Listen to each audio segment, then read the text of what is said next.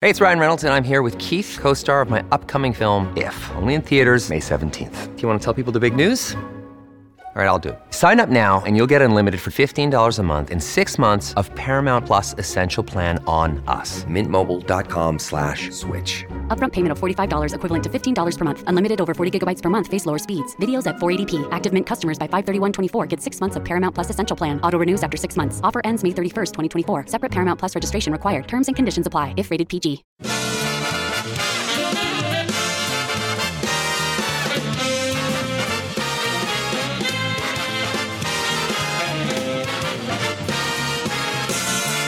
Live from the city that never sleeps, seventeen miles from Madison Square Garden, New York City, it's America at Night with Rich Valdez, America's favorite late-night talk program, featuring interesting guests from around the world and calls from across America.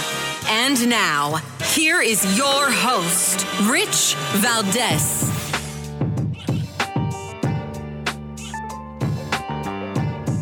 Hi there, good evening, and what's up, America? I am Rich Valdez, Valdez with an S, at Rich Valdez on all of the social media. And uh, we're broadcasting live tonight from the nation's capital. I am in town for CPAC, the Conservative Political Action Committee Conference, excuse me. and uh, it's it's a great first day. I had a, a, a wonderful time uh, presenting tonight, and uh, we'll get to that a little bit later. I want to talk about some of the headlines tonight, because we're going to get into some really good stuff tonight. We're going to talk about COVID. We're going to talk about all the new news around COVID. And we're going to also get into uh, just, you know, the news of the day. And one of the headlines I want to read to you right now is fifty-nine House Democrats uh, have broken ranks and joined Republicans in voting to rein in Biden's inflationary executive orders. And this is interesting because, you know, you don't usually see Democrats um, – straying from their own. But uh, dozens of House Democrats joined with Republicans on Wednesday in a vote to require the White House to assess the inflationary effect of President Biden's executive orders before they're issued. The bill is the latest effort by Republicans to pump the brakes on the Biden administration's policies that say they're causing the highest inflation levels that anybody's seen in decades. But the bill was also uh, supported by fifty-nine Democrats and easily passed in a two seventy-two to one forty-eight vote. Uh, and this is um, courtesy of our good friends at the Bongino Report. So big shout out to Bongino and uh, to Matt as well. Now, uh, it goes on under the bill. Any executive order that has an annual budgetary effect of a billion dollars or more would have to be first studied by the administration uh to see what type of possible inflationary effects that it has on the economy, which Republicans say would make Biden think twice about imposing costly new rules to the public. Listen, I think this is fantastic. The problem with this is that we should have had it when Biden came into office, because now, I mean, what are we at? Six, uh, six trillion dollars in spending since Biden's come into office? No bueno, my friends. Anyway, the bill passed over uh, objections from Democrats who rejected the G O P arguments that Washington policies, either in the form of edicts from the Biden administration or massive waves of new federal spending by Congress, have all contributed to inflation. I agree with that one hundred percent. And I'll tweet this out so that you guys could see it and read it uh, at Rich Valdez with an S. Now, I also want to talk about, uh, you know, we talked about this yesterday a little bit, uh, but I want to really dig in to what's going on with the, the, um, this news from the F B I, right? And the F B I director, Christopher Wray, saying that, well, we've known for quite some time that there's been a lab leak and the information uh, leads us to believe that this, in fact, is correct. That, that, that's been out there. However, there's a lot more. Right, so we're going to get with a couple of doctors tonight and get their perspectives on that. But before we do, I want to talk about the rest of the stuff happening on Capitol Hill, because I think it was a big day, a big news day in terms of um, the committees, right? So one of the audio that I uh, flagged, and forgive me, I'm just scrolling here because I'm saving paper. We're going green. There was a, a clip of audio, and I believe it was from Senator Ted Cruz, who decided to um, give a piece of his mind to Merrick Garland at a hearing today. And basically, he's saying what we, we've said and you've heard on this program. They used extraordinarily excessive force to arrest a pro-life, uh, pro, excuse me, pro-life dad, claiming he was a terrorist because he was protesting and he was with his kid outside of an abortion center. And and he won that case. He didn't get in trouble for it. But they still used a SWAT team, raided his house, tackled him to the ground, all of that. So I want you to listen to this exchange uh, with Ted Cruz speaking to Attorney General Merrick Garland. We've also seen across the country violent attacks at pregnancy centers by similar left-wing terrorist groups, including one one graffiti of a of a firebomb building said Jane was here. There have been attacks all over the country. And yet, the Department of Justice has not brought these violent criminals to justice. You contrast that. If you're a violent criminal and you attack a crisis pregnancy center, that is not a priority in the Biden Department of Justice. Contrast that to Mark Houck, who's a pro-life activist. He's a sidewalk counselor. And he had an altercation with someone who allegedly interf- interfered with his son's personal space and threatened his, his son, and he pushed him. Now, in an ordinary world, pushing someone would be maybe a sim- simple misdemeanor assault, but not under the Biden Department of Justice. If you're a pro-life activist, what can you expect? Well, in this instance, according to Mister Houck's wife, two dozen agents clad in body armor and ballistic helmets and shields and a battering ram showed up at his house pointing rifles at his family.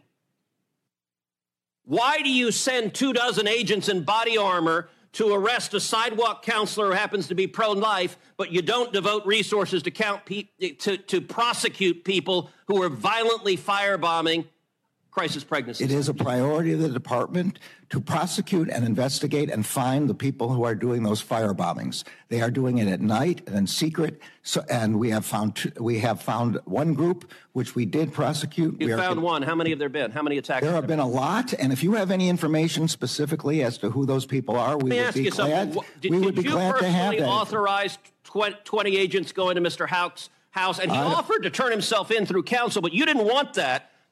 The Department of Justice wanted to make a show of it. Did you personally authorize it? And do you want to apologize to Mister Missus Houck and her seven children for being terrorized? The decisions about how to do that are made at the level of the uh, F B I agents on scene. Did and you know about the, it?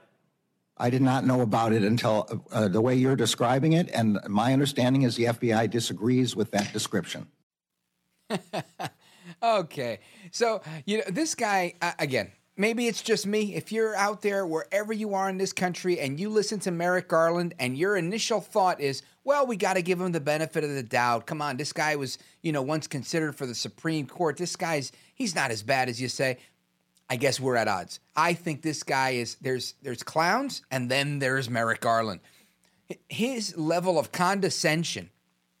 Ted Cruz is, you know, foaming at the mouth over here, right? Trying to stand up for somebody, for family values, for just for people in general. And what do we have here? Merrick Garland? Well, no, we tend to disagree. What's there to disagree about? Whether a SWAT team went in there or not? I mean, they did. For, for Merrick Garland to be as disingenuous as he's being, to me, is unconscionable, but that's where we are today. And I got more clips of uh, different exchanges that we have, but I want to get into the other stuff as well because there's just not enough time in the day. So don't go anywhere. Keep it locked right here. Uh, straight ahead, we're going to talk to Professor Jay Bhattacharya from Stanford University. Don't go anywhere. I'm Rich Valdez. This is America at Night with Rich Valdez.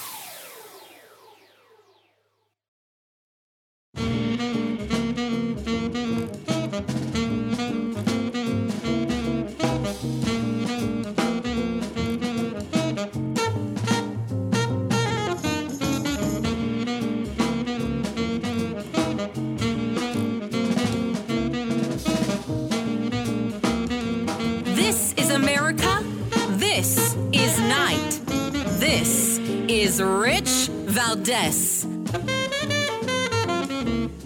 Rich Valdez, Valdez with an S, at Rich Valdez on all of the social media. And I want to dig into what's going on in Congress. I mean, there's a lot going on, whether it's the Democrats siding with the Republicans on that um, safeguard against inflation, which is fantastic, or just, you know, the Department of Energy releasing a report and the F B I echoing, saying, yeah, sure, yeah, you know what? It sounds like that's actually uh, exactly right. Hearing after hearing, testimony after testimony, more and more is coming out about the covid nineteen pandemic. And and these are things that need to be paid attention to. Now, on this program, we've had uh, various experts on covid nineteen and and uh, and healthcare overall, but you know, some of these people were once chided as, oh, well, that's their opinion. They're in the fringe. They're in the minority. They're not, you know, they might be experts, but, you know, everybody's got an expert nowadays, right? They try to downplay these things. But there's an article today in um, Real Clear Politics that talks about Doctor Jay Bhattacharya. And we've had him on the program before. He's a professor of health research policy at Stanford University. And um, he's he's been spot on on this stuff throughout. So uh, we've invited him back, and he graciously accepted our invitation. So Doctor Jay Bhattacharya, welcome to the program, sir. Thank you for having me, Rich. Oh, you bet. Pleasure to be back. Thank you, man. I appreciate it. Uh, I know late-night radio is not easy for everybody, but there's millions of people that want to hear about this stuff, and they're busy at work during the daytime, and some of them are busy at work now. So it's uh, always a, an interesting topic of conversation when we can talk about what's really happening. And you've been spot on with this stuff, but what, I guess... Um, my first question is, what's your reaction when you find out that the government is now saying, yeah, you know what, the, a lot of these people were right. This likely was a lab leak. And, uh, you know, not even an apology, just, yeah, it, it, we think that that's the case. I mean, uh, the, I, on, on the one hand, it's, it's of course, finally nice that, that there are people in, in the government and public health recognizing reality. Uh, it's just come way too, way too late. Um, and, the, and the, what I mean by that is that it's it's there's been so much damage done. Uh, for instance, closing schools has set our children back years in terms of their learning, and it'll have consequences that'll last the rest of their lives. They'll lead shorter, poorer, less healthy lives as a consequence of decisions we made. Um, Unbelievable. The, so we, I mean, so we have to we have to do is we have to start like addressing the harms that have been caused because of those mistakes. Um, I mean, there needs to be a constructive agenda, I think, now at this point. Um, and, and the leaders that led us down that path to the lockdowns and all the, the the things that really failed to protect us from COVID, I, I mean, I think there's a, been a, a tremendous loss of public trust in those leaders. Um, we're going to need those leaders to at least acknowledge that, the, that, they were, that they made mistakes so that, that some of that trust can get back and we can do more constructive things again, or or they can step aside and let the new leaders come in. Um, the other thing I think that's really important is that uh, the blueprint for how we respond to this pandemic, uh, unprecedented in modern history, uh, is now set. The next time there's a pandemic, there will be lockdowns. The next time there's a pandemic, there'll be pressure for school closures. The next time there's a pandemic, you know, respiratory virus pandemic, there will be pressure for all of the civil liberties violations again. Um, and uh, unless those errors are acknowledged and then addressed with changes in the law, changes, reforms in our scientific institutions that failed, including the C D C, the N I H, and the F D A. Uh, all of this will happen again. It will be a sort of sort of Damocles hanging, hanging over our heads mm. into perpetuity. You know, Doc, and let me just remind everybody, we're on with Doctor Jay Bhattacharya, professor of health research policy at Stanford University, who's been right on this since the beginning. And I, I, I listen to what you're saying, and I'm I'm between shocked and angered that after knowing what we know and what we've heard and, and, you know, individuals like you that are out there, you know, preaching the truth, that you're still saying there's a precedent that we're still going to do the same things we did that set our children back so far back. And and this is a real thing. And this is not even a medical thing. Uh, it, this is just a fact. I talk to other parents. I have kids. I got a kid in college and a kid in high school. And I talk to other parents and they tell me, oh, you know, so-and-so's test scores came back. You know, they didn't do as good. And, and I'm like, hello, nobody's doing as good. You know, th- these kids miss so much time. I remember my kid didn't even get covid nineteen. And she was out of school for nearly thirty days because she had to do two fifteen or two fourteen-day uh, quarantines back-to-back because someone in her class had uh, tested positive. And she didn't. And there was no test to go back to class type of thing. So she went to school for one day, another person had it, and boom, she was out for another fourteen days. So in that twenty-nine day period, she stood home, you know, ineffectively learning on a on a small Chromebook. And, you know, I couldn't complain to anybody because it was the height of the pandemic and, oh, we're saving, buddy, you know, uh, fifteen days to, to to flatten the curve, stay home, save a life, all this craziness. And I'm thinking, my kid's got to go to college. You know, selfish as I might be, I want her to be the best she can be. And that, that's me. And then I talk to other parents and they're like, oh, so-and-so's test scores came back and they're not good. And I'm thinking, if that's the people around me and if that's my kid, this is happening everywhere. And you're right in what you're saying. This is going to affect children for a very long time into their adulthood. They're, you know, I'm sure looking back, there's going to be a name like the COVID kids or something like that, where we're going to say, oh, yeah, no, they, those are the COVID kids. They got screwed with the lockdown. And it's just, you know, we can make a joke of it, but it's it's really scary, it's, Doc. Rich, it's not selfish at all. It's, it's generational theft from our kids. And, and you know, it's not equally distributed. I'm sure you you did the best you could with your with your kids, and I did the best that I could with mine. We faced very similar problems. But for, for poor kids, minority kids, mm-hmm. uh, it was even worse. Much, much worse. Uh, we created this sort of generational inequality. We, I mean, we were already an unequal society before, but now it's like we exacerbated it, uh, you know, p- pumped it to eleven, if you will. I mean, it is, it is. Um, I have no idea how, how we come back from that. Um, what I do know is that we have to try. We have to try. We have to figure out how to address some of the, the defects and deficiencies. And most of all, we have to make sure that this never happens again, that the public health authorities that Uh, that made these decisions on the basis of just a bad reading of science, scientific evidence, um, don't have the power to do it again without significant checks and balances. You know, Sweden didn't close the schools right. down at all. And why? Because they were actually tracking what the scientific evidence was saying in March and April twenty twenty. That's why they didn't close schools. It wasn't just luck. They were they were tracking what.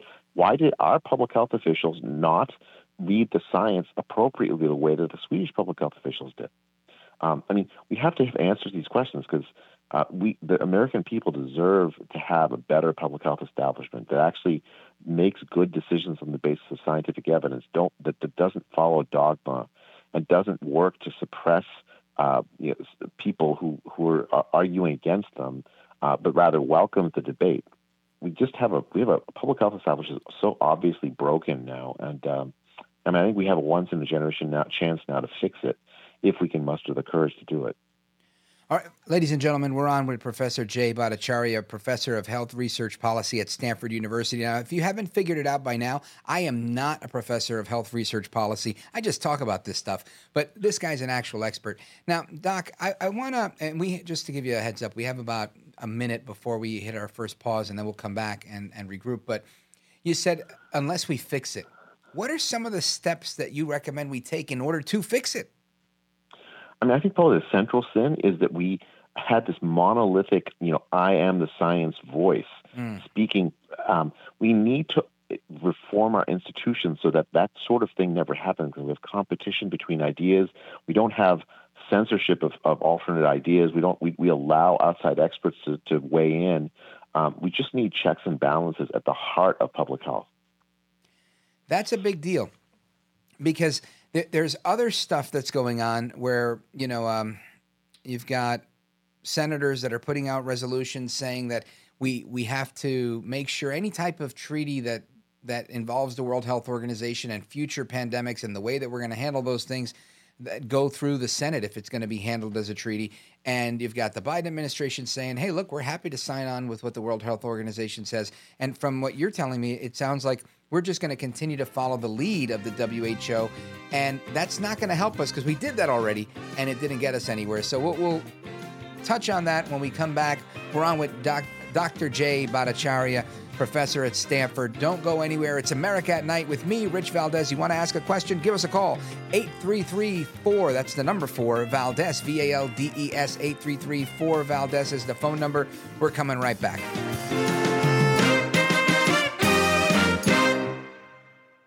Afford Anything talks about how to avoid common pitfalls, how to refine your mental models, and how to think about how to think. Paula, while certainly you can mess up on a million dollars a year, it is far less likely than it is on thirty thousand dollars a year. Right. I would meet wonderful people that were struggling with a budget that was super tight. It was one hundred percent you need to make more money. Make smarter choices and build a better life. Afford Anything, wherever you listen.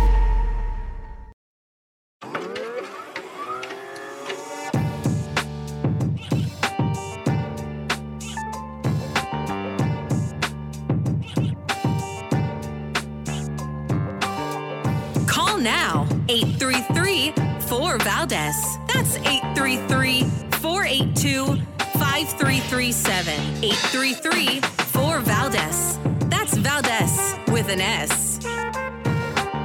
All right, America, welcome back. It's Rich Valdez, and I'm here with Doctor Jay Bhattacharya. He's a professor of health research policy at Stanford University. And, uh, Doc, before we took the break, we um, we talked a little bit about this. You know, your your recommendations to make things better should uh, not should, I'm sure will eventually be hit with another pandemic at some point. And you know, presuming it doesn't leak from a lab anytime soon, but we have health issues and we need to know how to deal with them when they occur. And there's there's this talk about the World Health Organization's, um, the what they call the W H O C A plus, this plan where they get control and different countries sign on to this memoranda where they kind of waive their rights to, uh, to to handle their own situation and allow the W H O to kind of call the shots. And this, on its face, to me, seems problematic. What's your thought on that? I mean, I think the W H O failed during this pandemic. Uh, I mean, yeah. the the, uh, the, the the key thing, I mean, lots lots and lots of ways, but probably the most important way they failed is that they Uh, their policy pushed these these very destructive lockdown policies that that destroyed the economies of a lot of poor countries. Um, the, these these regulations, in part, are designed to make sure that, like, you know, something like Sweden doesn't ever happen again. That that the W H O will have more say. Mm-hmm. Uh, there'll be like a central point of contact. There won't be another Florida. There'll be like one national policy for the whole U S.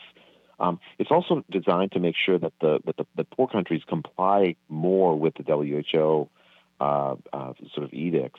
It, it generally just moves power outside of national governments toward to the W H O on the, on the premise that what you need to address a worldwide pandemic is essentially like a, a central power, central decision maker.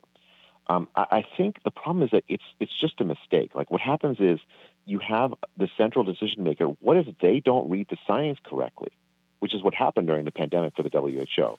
They they, they misread the efficacy of masking. They misread the the harm done by lockdowns to poor people in poor countries. They misread the how, how the disease spreads. They misread herd, basic definitions of scientific ideas like herd immunity. Um, I mean, so what you have is like this single point of failure that when it when it goes bad, it's a catastrophic damage to the whole world. Uh, it's much better to have a more a diverse set of voices, and this this um, this this treaty will will basically undermine that. You know, you, you say it so nicely, and, and it makes a lot of sense. But I just uh, tend to think this just on its face, outside of the um, the failures of the W H O. I, I don't know if it's just misreading. And maybe I'm, you know, I'm not trying to put words in your mouth, and by no means do do you need to agree with me. But I look at this and I think, just making deductions here, if there are doctors and, you know, maybe they're like snowflakes, right? No two are the same. Everybody has a different take. But there was a huge amount of of doctors that read the science wrong. Like, how does that happen? I mean, part of it is just groupthink, right? So, and, you know, actually, the, the funny thing is, is, I don't think it was that many people that made these decisions. It was squeaky wheel getting the oil? Well, I mean, I, I, I, what you had is like power concentrated in the hands of very few people. You know, you had Tony Tony Fauci has a tremendous outside influence uh, at, as the head of the N I H. I mean, because he was there for forty years. Um, you know, people like uh, in the, the head of the W H O. Uh, Tedros, the the, uh, the head of the Wellcome Trust, which is kind of a, a major uh, uh, scientific organization in the in the U K, uh, led by this man named Jeremy Farrar, uh, Bill Gates, who had a tremendous outside influence on the W H O because of, you know, he funds, I think, thirty percent of the W H O budget. Um, so you, you just had a, a small number of scientists, bureaucrats. And the thing is, they have power over the minds of a lot of scientists because they fund those scientists. If you speak up against them, and you spoke up against them during the pandemic, you threatened your career. A lot of scientists would write to me saying, thank you for speaking. Uh, please keep going. I can't speak because of my, my job will get threatened. Mm-hmm. Um, I, I wrote a document called the Great Barrington Declaration during the yep. pandemic uh, in October, where we called for a focused protection approach to the to you know, protecting older people while lifting lockdowns. Tens of thousands of doctors signed on. Many of them lost their jobs for signing on. Um, they were demonized, censored, marginalized in, way, in, in many ways. But the head of the N I H wrote an email that organized a propaganda campaign calling me a fringe epidemiologist, even though I'm a professor at Stanford University for twenty years. The the goal was to silence doctors, either by self-censorship or direct reputational attack by science funders, in especially, including especially the American government, the American the National Institute of Health. Um, and I, I think that's why you saw a lot of scientists, even though they read the evidence correctly, stay quiet because they didn't want to risk their own reputations and careers. Now, this is key, right? Because you're saying that the, um, the these people said you were fringe. The reason you were fringe was because you were potentially saying something that would affect their gravy train. And then the gravy train got upset because you were you were messing up the flow of things for, for whatever reason. And that's really kind of where I was going with this, was saying, you know, I don't know if they're just misreading the science or if they were there was political pressure. Because, again, being in radio, we get callers from all over the place, plenty of physicians. And I won't say which one because I honestly don't remember it. But one of the boards that certifies X type of physicians uh, gave me a call, not the board, but one of the members. And he said, hey, look, I'm I'm a physician in practice. I can't give you my name. I can't do anything. But, you know, I can anonymously email you a letter I got that he said, I see this as a threat. And it said that if I go on T V or if I even uh, make any public declarations, uh, uh, you know, that go against anything that the C D C has, um, you know, set as a, a guideline, then, uh, you know, I'm, I'm at risk of losing my board certification and or, you know, having a, you know, a, a ding against, you know, towards losing that certification. And, and and he was shocked, and I was shocked, and I was like, "Wow, bro, you're a doctor, you know, like a Hippocratic oath. You're not a politician. You're not even a radio host. You know, I catch heat. I'm a radio host. I talk a lot of crap. But this guy was a doctor, and I just thought, I mean, come on, this is this is a very bad situation when you can't do your business, which happens to be the business of healing people and the Hippocratic oath, and and you've got some bureaucracy all of a sudden breathing down your neck." I mean, I, I don't know. I guess I guess I don't attribute it to. I mean, obviously, money does play some role, and, and I'm not saying that it does, doesn't play a role. Um, but I think the key the key sin is hubris. Right? You have mm-hmm. like take, take take Tony Fauci, right? So you you, you remember he, he like very famously, when challenged at one point, he said, "Look, if you if you challenge me, you're not simply challenging a man or questioning a man. You're questioning science itself." Right. He was the science.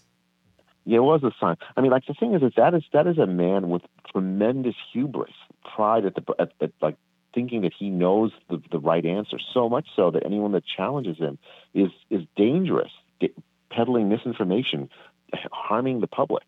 Um, with that kind of hubris, you you end up with a situation where like where uh, if someone challenges him, you know, all of a sudden, his authority is undermined, at least in the, in the way that he thinks.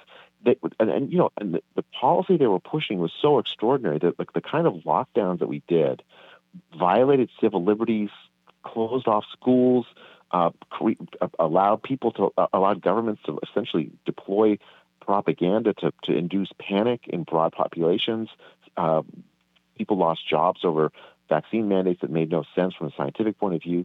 Uh, these were absolutely extraordinary policies, and you can't have those policies unless there truly is a scientific consensus behind them.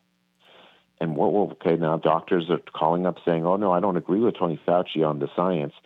Well, I mean, and there's no scientific consensus. They deployed the techniques they deployed in order to create the illusion that there was a consensus that did not exist, so that they could they could implement the policies that they wanted. And I think the reason why they were so sure about it because they had this this overweening hubris that just, you know, it, it served everybody poorly. Yeah. Well, you know, um, uh, that's that's a fair point, and and I will uh, concede that point and say that that hubris in my world translates to power, raw political power. People are just um, you know fawning over themselves and their egos, and there's probably some money at play too. But I said that, not you. I don't want to put any words in your mouth. All right, Doc, stick with us because there's a couple of people that want to uh, ask you a few questions, and we're going to take a quick pause and come back. And I want to get uh, your final thoughts as well on you know your your recommendations and on your testimony before the uh, committee in Congress. So don't go anywhere, everybody. Keep it locked right here. We're on with Professor Jay Bhattacharya. He is. Uh, Professor of Health Research Policy at Stanford University. We're coming right back. This is America at Night with Rich Valdez.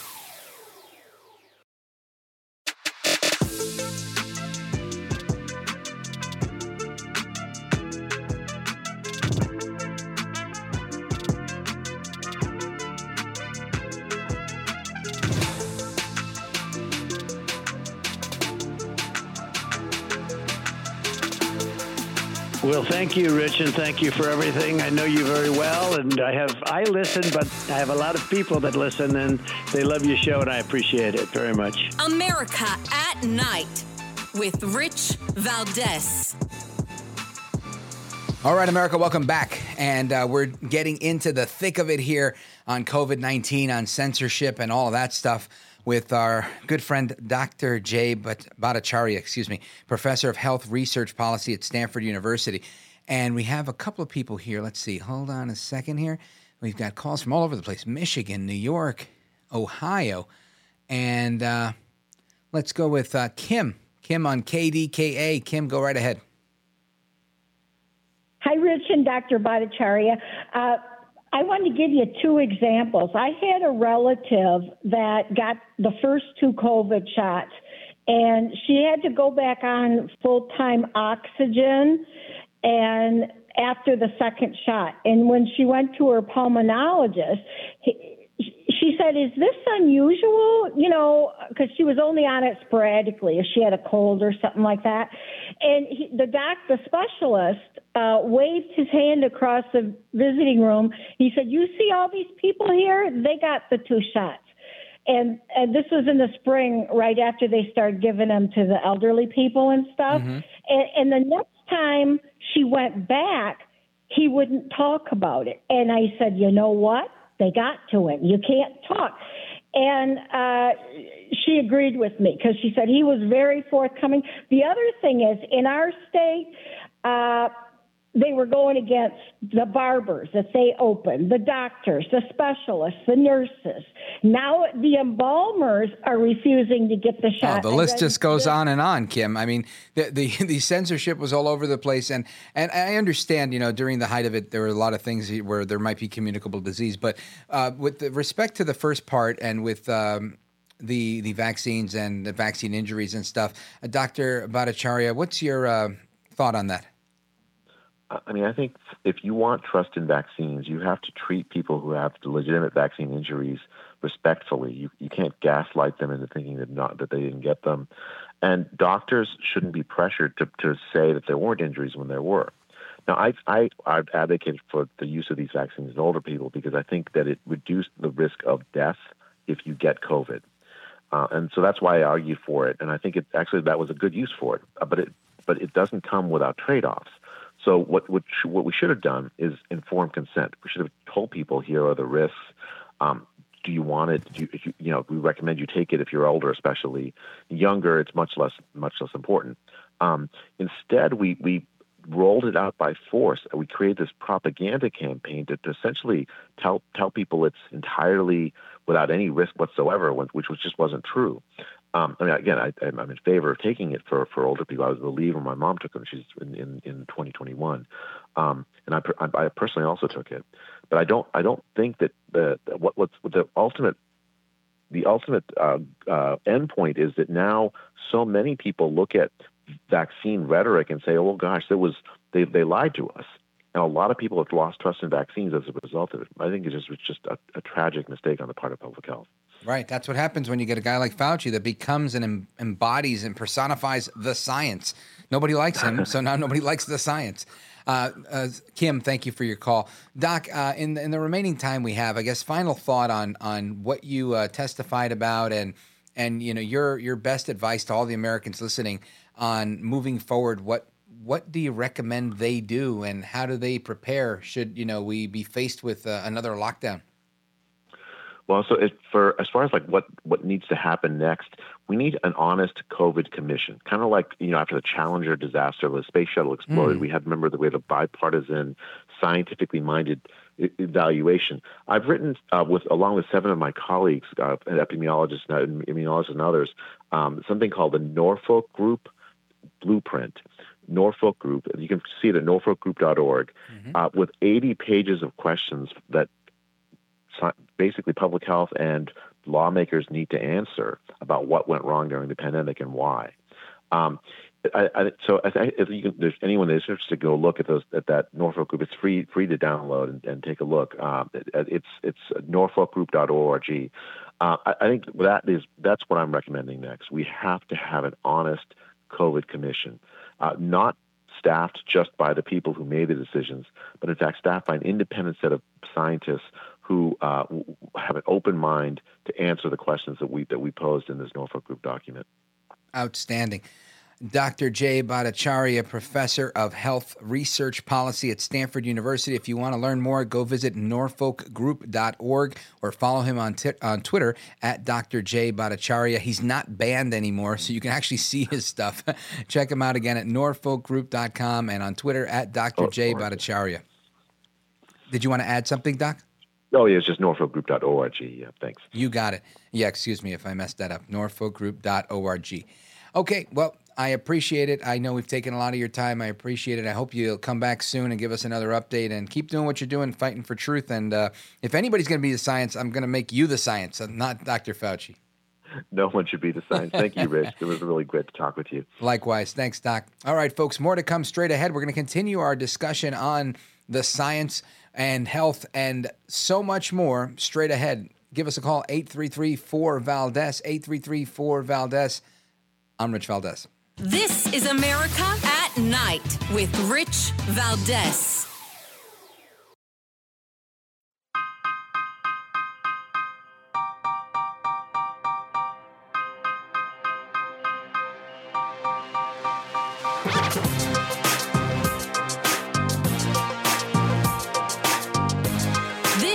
America at Night with Rich Valdez. All right, America, welcome back. It's Rich Valdez. We're going to your calls. Let's go to Brazil. We've got somebody listening on W N I R in Akron, Ohio, but he's in Brazil. Michael, bem-vindo. Yes, I speak very little Portuguese, but um, some questions to the good doctor. On these, uh, Michael, I'm going to put you on hold because the call is a little bit staticky. Let's see if we can get your line straightened out. And let's go to Liz in Slingerlands, New York, W G D J in Albany. Liz, go right ahead. You're on with Rich Valdez. Welcome. Oh, thank you so much, Rich. Thank you. This is so important. Rich, why I, I, are you familiar with Event two oh one? Yes. October. Okay. Now, how how do you explain this big international meeting in New York City about a pandemic? Yeah, so, you know, you've got these guys, and, you know, Doctor Bhattacharya mentioned something uh, about the, the players, right? He talked about Fauci, he talked about Bill Gates. And, and Bill Gates, I, we played a clip. I don't know if we have it, a, cl- a clip from Bill Gates from like ten or twelve days ago. Um, and I misspelled his last name as G A E T Z. And it's from when he was younger, and he was doing a TED Talk. And he said, we're going to control the world population. We can control and reduce the world population through healthcare and vaccines. and, and, and of course, that you know, uh, it, it makes your antennas go up when you hear that we're going to control the world population with vaccines. Now, I'm sure he can, you know, talk himself out of a, out of a paper bag if he needed to. But it's clear to me that there are different schools of thought. And there are people, I'm guessing, like you and me, that think we should probably not uh, use vaccines to to reduce the population by fifteen percent, right? We should use vaccines to prevent disease. So that being said, there are people that have different ideas about different things. And the more money they have sometimes, the more grandiose these ideas become. And they, they get this God complex where they feel like, you know, we can change the world if we did this, this, this, and that. So I think when you get together with these folks and they say, look, we, we have no doubt that there's going to be a, a pandemic eventually because, shoot, we're doing all this gain-of-function research all over the world on different diseases because we know it's going to happen. We know it's coming because these guys are like doomsday people. So I think this is why they have these exercises. Maybe there's somebody somewhere that's very nefarious that's saying, you know what? We're going to unleash this thing and do bad things. I'm sure that's a possibility as well. We just don't have all of those puzzle pieces yet. But I think you're onto something, Liz. Anyway, more to come straight ahead. We've got uh, a conversation about artificial sweeteners. Don't go anywhere.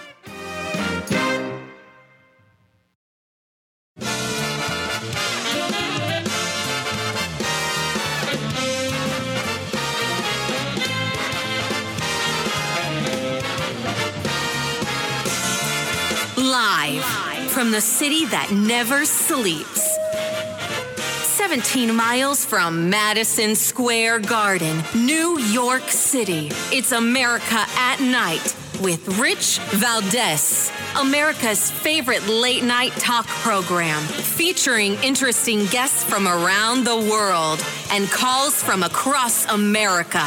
And now, here is your host, Rich Valdez. Hi there, good evening, and what's up, America? I am Rich Valdez, Valdez with an S, at Rich Valdez on all of your social media. Get at me there, or give us a call, eight three three, four, Valdez, eight three three, the number four, and my last name, V A L D E S.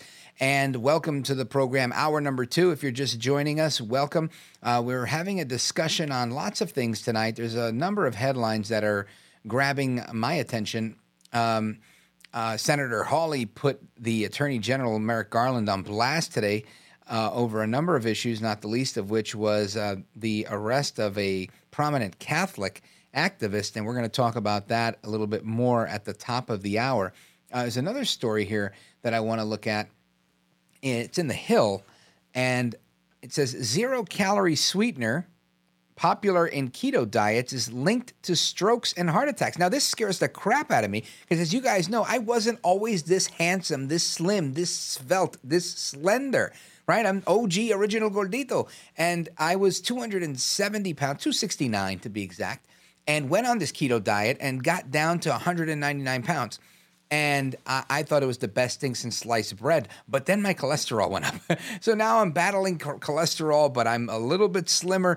And uh, I read this and I think, oh my gosh, how could I have done it without, you know, sucralose and all these other things that help you to tolerate things? And I said, man, we need to get with one of our experts on this stuff.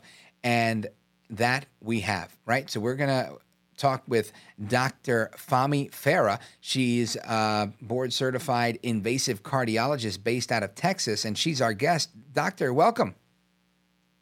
Thank you for having me. You're welcome. So I, I want to get to this really from my own um, point of personal privilege and my own fear. Uh, how much danger am I in? I have a Splenda with my coffee every day.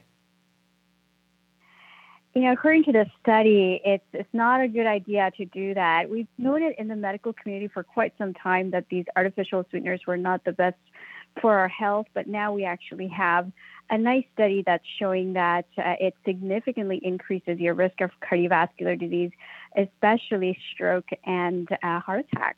So I would probably advise against that.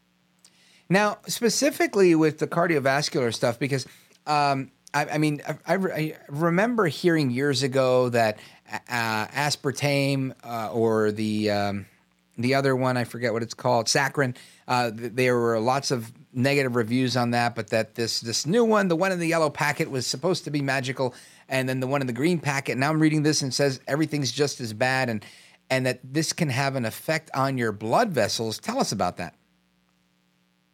It can, yes. Uh, the main thing it does is there's something called platelet. It's one of the blood components, and it's responsible for clotting, blood clotting.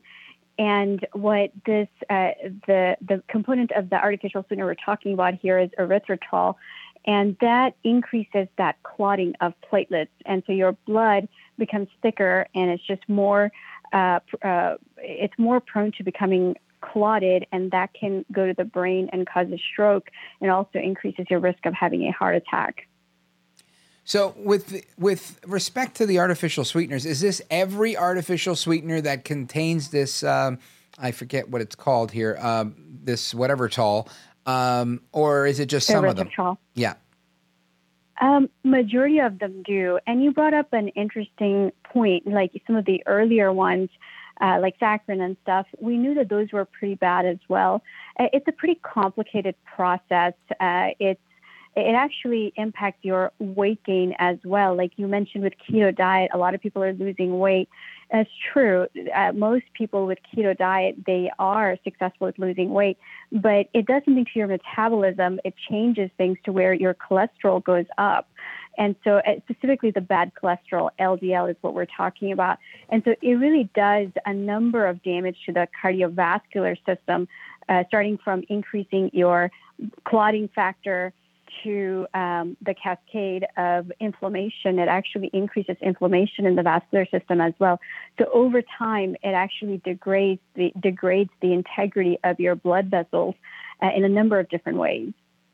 And obviously, uh, when you have uh, bad blood vessels, this leads to a number of things, because that's like the, the, I guess, the end result of diabetes, right, is um, bad blood vessels, cardiovascular disease, people go blind, they lose their limbs. Uh, what else can happen?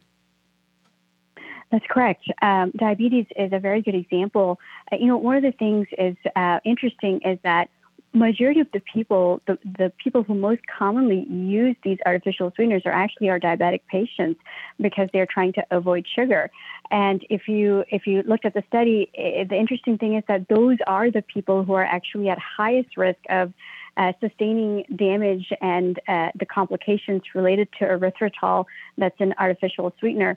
Their risk of having heart attack in general is higher than the regular population, but when it comes specifically to using the artificial sweeteners, their risk is slightly higher than the general public. So what is it that you, you know, uh, as, um, as a cardiologist recommend uh, to your patients or to people that are listening Um, to sweeten whatever it is that they want to sweeten? Should they go back to regular sugar? Should they stick with what got them into the problem, which for many people is uh, high fructose corn syrup, right? That was killing everybody, and they said, stop using it. What, what's the, the next um, the next sweetener that's healthy?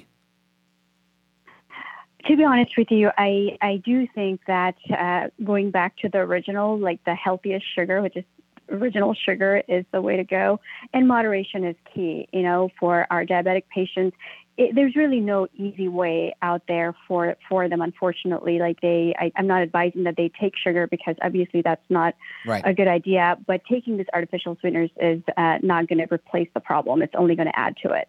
Yeah, it seems uh, it makes it worse with respect to cardiovascular disease and uh, the weakening of blood vessels. So, so. Regular sugar or no sugar, I guess, live a sugar-free lifestyle without the fake stuff. And people who, you know, uh, like me, right after this, I'm like, okay, that's it. No more, uh, no more Splenda for me. No more, you know, sucralose, none of that stuff. Uh, but what if somebody's been doing this for a really long time and they may have had some some sort of uh, vascular damage? Uh, what do you recommend? What what do they do? Anyone who has risk factors, especially those who have diabetes, I would recommend that they get a checkup, uh, a cardiovascular checkup with a cardiologist.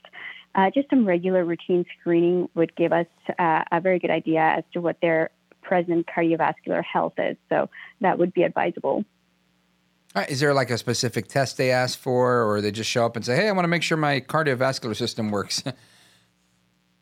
Yes. Uh, when it comes specifically to cardiovascular health, there are certain uh, really basic tests that we can use, uh, such as an E K G. Just a basic E K G can give us a very good idea uh, in terms of like if there's any kind of early disease process that we can detect. There's also an echocardiogram, that's an ultrasound of the heart. With that, we can check the overall heart function, and of course, a stress test as well for those who have risk factors or symptoms like chest pain, shortness of breath. A lot of times people won't have chest pain. They might just get fatigue, or just not able to carry on with their daily activities like they used to. Those are all signs that there could be something going on in your heart. All right. Well, that sounds fair to me. I, I want to pick your brain on a couple of other things because there's uh, another headline that stuck out to me here. Pregnancy and childbirth, shockingly dangerous experience, killing a woman every two minutes. I want to get your opinion on that and more, so stick with us, Doc. Folks, we're on with Doctor Fahmi Farah. She's with Bentley Health, bentley health dot com. You can find her on Instagram and Twitter at Fahmi J. Farah, at Fahmi J. Farah, and we're coming right back. This is America at Night with Rich Valdez.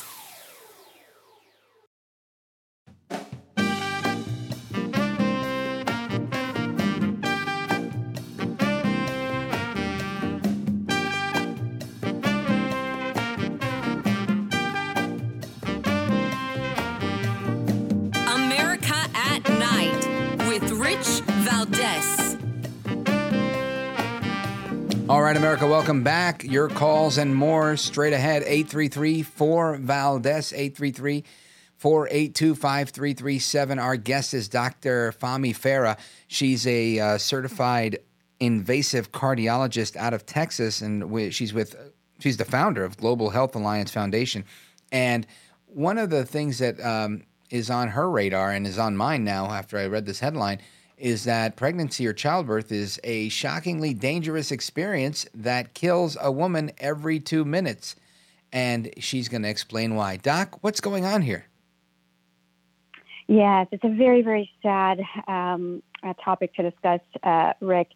It's um, in the United States, the leading cause of death uh, for pregnant women is actually cardiovascular disease, believe it or not. Is this linked um, so- to sweeteners?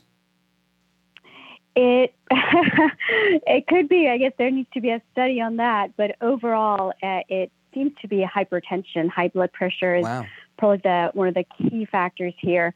Uh, but, you know, uh, fifty percent, actually less than fifty percent of women entering pregnancy have good heart health. And the statistics are showing it now because we're losing, as you mentioned, uh, so many women every minute. And uh, one-third of maternal deaths um, is due to cardiovascular disease here in the United States. That's crazy. So um, this is one of those things that, um, I, I mean, I had no idea. What's the solution to something like this? Is this because this is um, high blood pressure that's related to the pregnancy, or women that already have high blood pressure and then become pregnant? It's a little bit of both. Uh, there are women who have uh, high blood pressure before then they get pregnant, and they're, of course, at much higher risk of going into something called preeclampsia or eclampsia, and that can uh, complicate pregnancy by a lot, and their mortality rate increases significantly. And even those who do not have any pre-existing high blood pressure or any cardiovascular issues, even they can run into cardiovascular problems during pregnancy. And that's why pregnancy is called nature's stress test. There's a very specific thing I do want to raise awareness about, and it has become an issue here in the United States.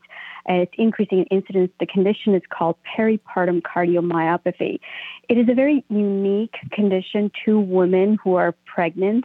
It's a type of heart failure that happens uh, during third trimester of pregnancy, and it can even occur after pregnancy, up to six months postpartum. So, um, you know, heart failure is a very serious condition, of course, and if that's not detected on time and not treated on time, the prognosis can be very poor. It could actually lead to uh, death in many women. I have a personal link to this. I actually lost uh, one of my cousins to this condition at oh, the age wow. of twenty-nine, my condolences. Uh, one week after giving birth. So it's a, it's a very, very uh, scary condition. Prognosis can be very good if it is treated on time. So it, it really comes down to awareness, being able to catch it on time. Is this very prevalent, what you're describing? It used to be rare in the United States. It was more prevalent in the uh, Southeast Asia, some some of the South American and African countries, but it has become a lot more prevalent here in the United States. Wow. And just uh, interesting note here. Um, I'm looking at the, the piece in Fortune that um, it, it says complications from unsafe abortions and underlying medical conditions uh, can be aggravated by pregnancy, like H I V, AIDS, and malaria are the top causes of maternal death, according to this report. Is it isolated to that, or is this leading into the the um, these other issues that you're talking about, or is this just across the board?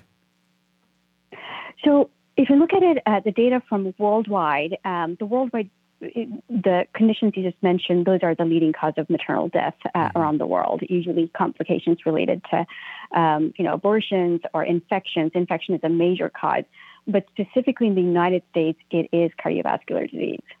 Wow. So it seems like uh, uniquely, whether it's pregnancy or what we talked about in the last segment, uh, cardiovascular disease is like very prevalent in the United States.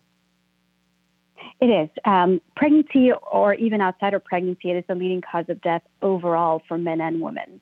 Uh, and now we're seeing even young folks, you know, usually people who are in their pregnancy age are considered to be in their youth, their young, younger age, when you don't really think of people getting heart disease, but now we're seeing otherwise. And I will mention another study that came out recently, actually. It's a post-COVID study that showed that um, the risk, you know, the rate of heart attack is actually increased by a lot, uh, twenty-five to thirty percent higher uh, incidence of heart attack in uh, the age group between twenty-five to forty-four year old. This is an age group that was largely uh, ignored in the past uh, in the sense that they're considered low risk. So they weren't really considered high risk at all. But now the COVID has changed that picture to some degree. Now, is this a result of the COVID infection per se, or is it um, a complication of, of vaccines or a combination thereof? It's probably multifactorial. Um, the studies did focus on the uh, last three years, the, the pandemic period, and they are saying it is uh, largely a result of the virus itself.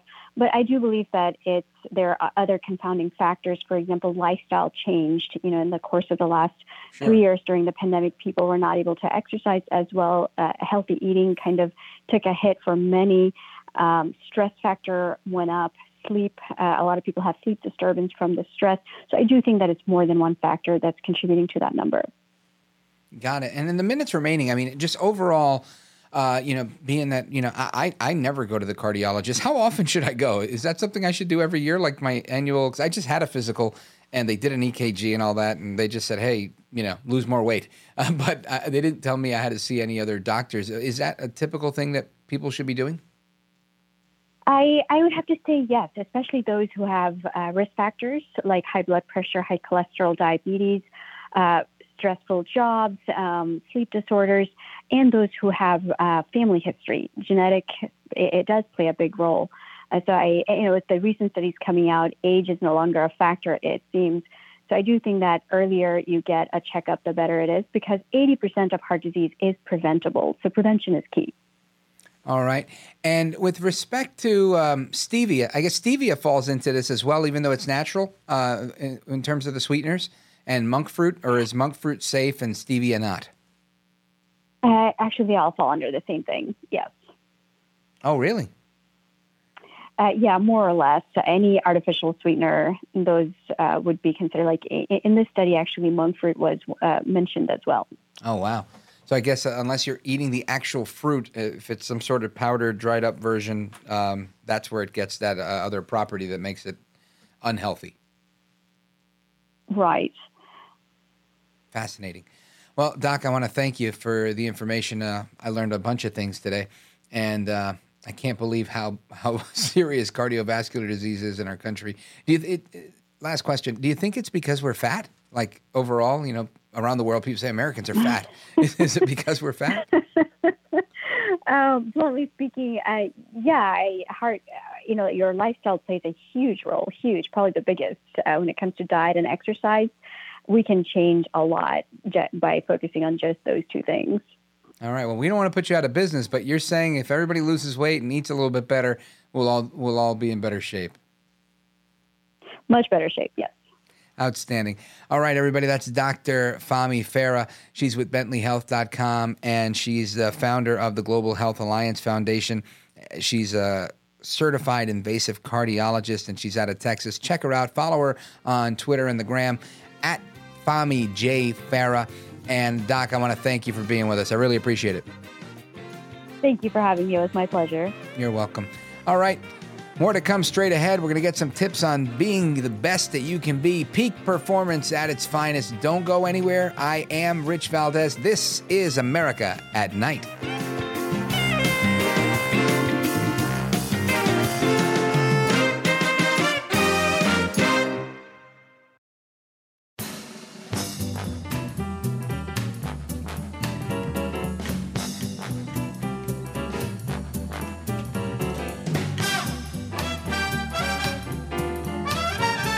America at Night with Rich Valdez. All right, America, welcome back. Rich Valdez here with you straight until one a.m. Eastern, keeping you company all night long. Uh, we've got the best guests. And I have to say, honestly, I have the best opinions, just, you know, in a very biased manner. Um, I want to bring your attention to uh, an, uh, a headline from uh, two years ago that still rings true today. Uh, and it's like, it's like we're talking about wellness here this Wednesday. Workaholics are at a greater risk of depression, according to a study. Researchers examined the work habits of one hundred eighty-seven French workers. Ooh la la. And if you're a workaholic, depression or a lack of sleep could be in the uh, offing, according to a new study in the International Journal of Environmental Research and Public Health. Now, I, I bring this up because I think so many people were working hard, then the pandemic came, and now people are back to working hard.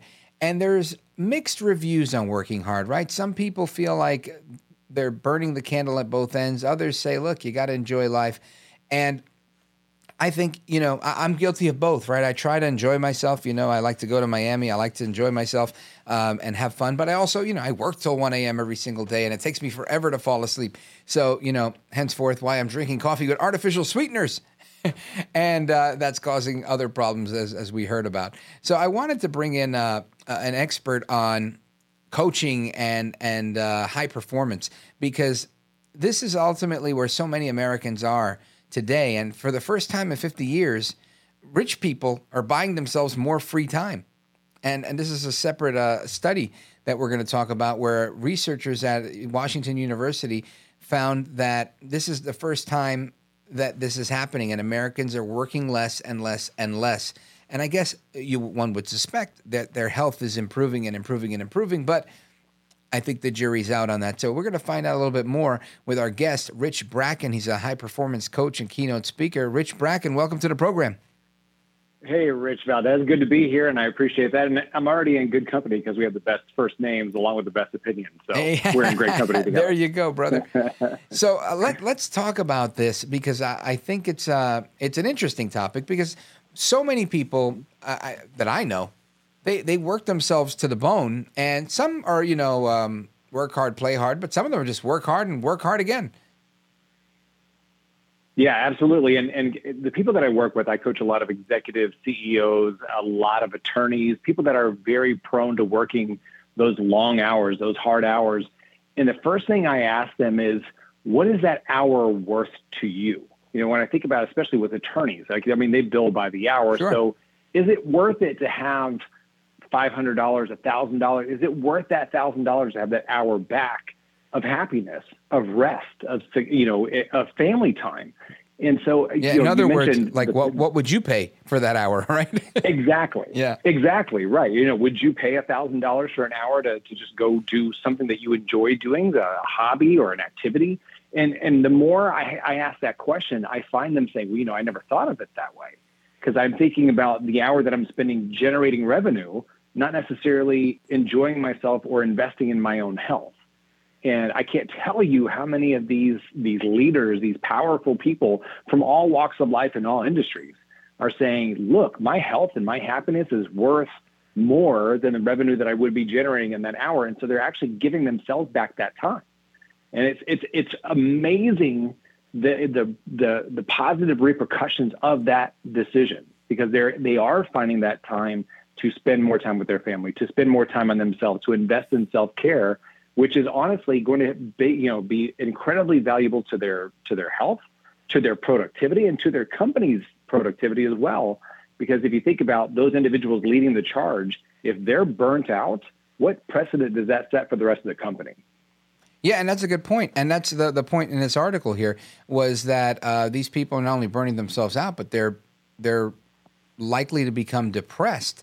Uh, are, are many of your clients or the people that you've helped in the past, are they coming to you because they've hit rock bottom, they're depressed, they're burnt out, and they're like, I don't know what to do. I'm making all this money, but who cares? I can't spend it because I hate everything because I'm I'm all messed up.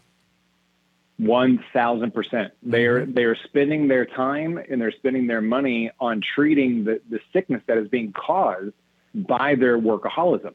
Mm-hmm. And so by investing the time, and they are depressed, they are, you know, they, you know, not because, not because they work until one a.m. like you are, my friend, but they are, they're burning the candle at both ends to keep working. And it's, they're trying to cover up for a lot of different reasons. You know, when I, and I have a lot of heart to heart conversations with some very powerful people. And they will say to me, look, I don't I don't know what else to do here. I've been conditioned to think that working is a badge of honor. And at right. the end of the day, like I, I tell them, I'm like, you know, if, I, if I'll, I, I, I'm a, a big believer in analogies. And I tell them, look, if you told me that you spent eighty hours cutting down a tree with a butter knife, do you think I'm going to be impressed with the time you invested in it? Or if you said, hey, Rich, you know, I actually knocked this thing out in ten hours because I used a, you know, a, a handsaw. I knocked it out in fifteen minutes because I had a chainsaw.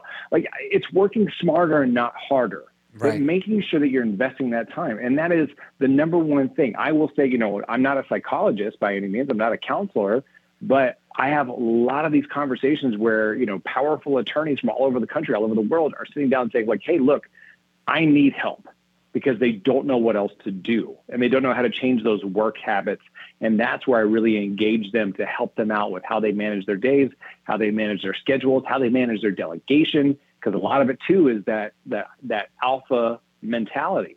I've got to do these things. I've got to control this. I've got to be involved in all the meetings. And so really diving into their habits on a day-to-day basis is where I give them that freedom back. All right, everybody. We're on with Rich Bracken. Uh, he's at rich bracken dot com if you want to check out his website, high-performance business coach, keynote speaker. And we're talking about burning the candle at both ends, workaholism, and is it coming to an end? Uh, some say yes, some say no. I'm not sold. I'm going to let Rich Bracken continue to persuade me. I think people are still burning the candle at both ends, perhaps more now than than before, only because I think, you know, the economy's a little bit tighter and people are doing a little bit extra.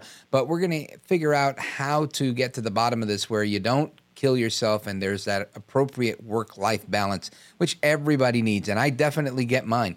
That's why I watch all the reality T V. When I'm not looking at politics and the news of the day, I'm watching the craziest things on television. So give us a call if you have a question for Rich Bracken. Uh, eight three three, four, Valdez. eight three three, four, Valdez is the phone number. Don't go anywhere. Keep it locked right there. We're coming right back. This is America at Night with Rich Valdez.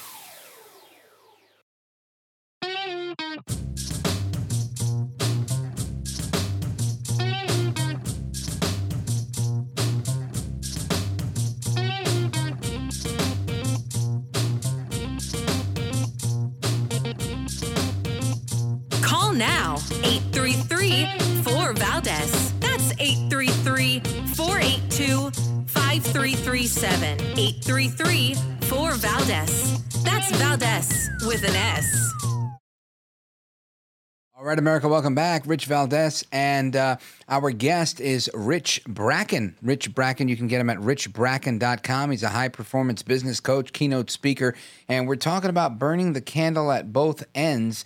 And uh, Rich Bracken, tell us, um, do you really think that workaholism is improving or not? You know, Rich, I think it's I think it's a, a, a split hair here. I think there are those that have not come out of, well, first of all, I think there were those that had the, the bad habit of workaholism before the pandemic. Uh, there were studies that showed that even during the pandemic, workaholism went up because we were, a lot of people were working from home.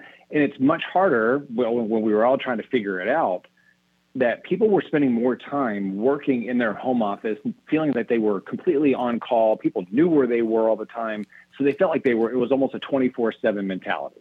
Mm-hmm. And that changed for a lot of people once they started diving into more mental health care, uh, self-care. You know, I talk a lot about emotional intelligence. That saw a huge uptick during the pandemic. And now that we've come out of it, there have really, it's, it's been a big fork in the road. There have been people that have said, look, you know, I was a workaholic before the pandemic. I became worse, and now I've invested in who I am. And so I don't want to go back to those bad habits. And then there are those who have doubled down on the workaholism and saying, well, you know, the economy sucks and I've got to get back, you know, I've got to get back the revenue that I lost during the pandemic.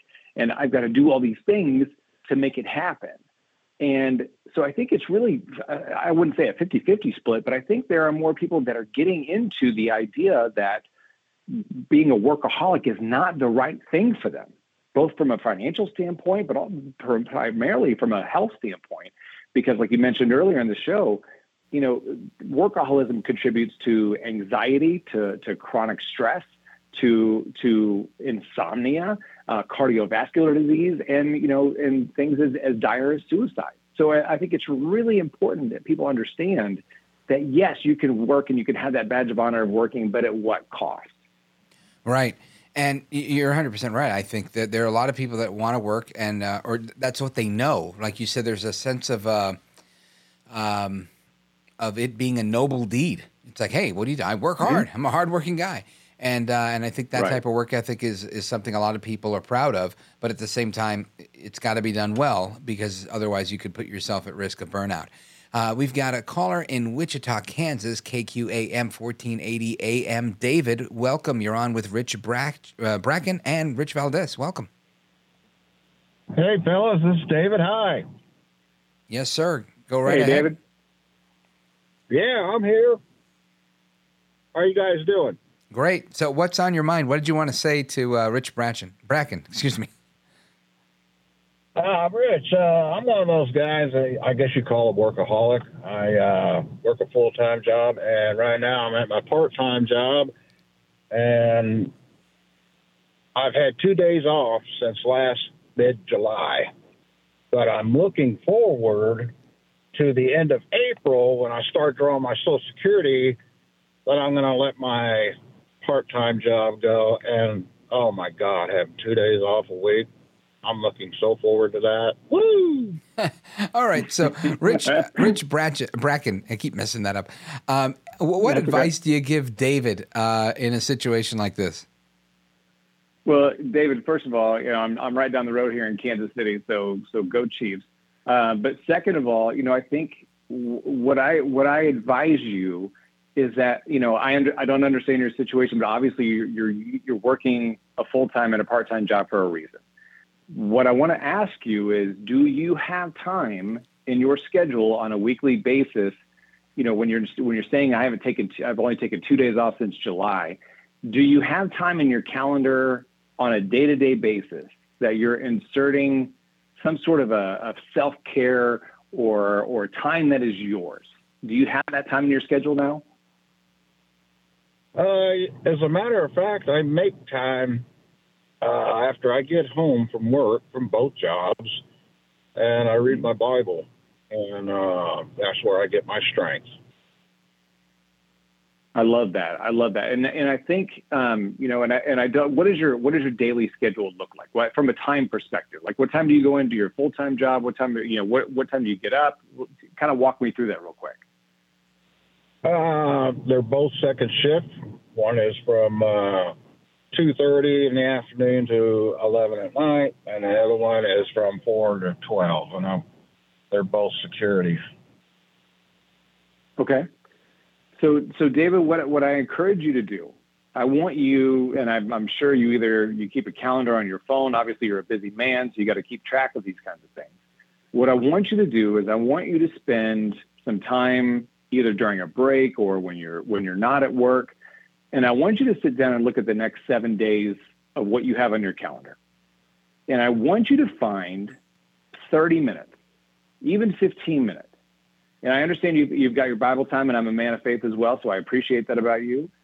But I want you to find thirty minutes to, to figure out what you can do to block that time and make it non-negotiable. I don't care what's going on. I don't care if, if you know, Publishers Clearinghouse, if they still do that even, shows up at the door with a million dollar check. You're you're too busy taking care of yourself at that time to worry about it. And I want you to find that time during the day, during each day, that you can explore something that is interesting to you, Because what I will say is that, you know, when I talk about self-care with corporations and different companies, they're like, oh, I'd love to go to the spa, but I just don't have time to do it. Or I don't have the resources to do it.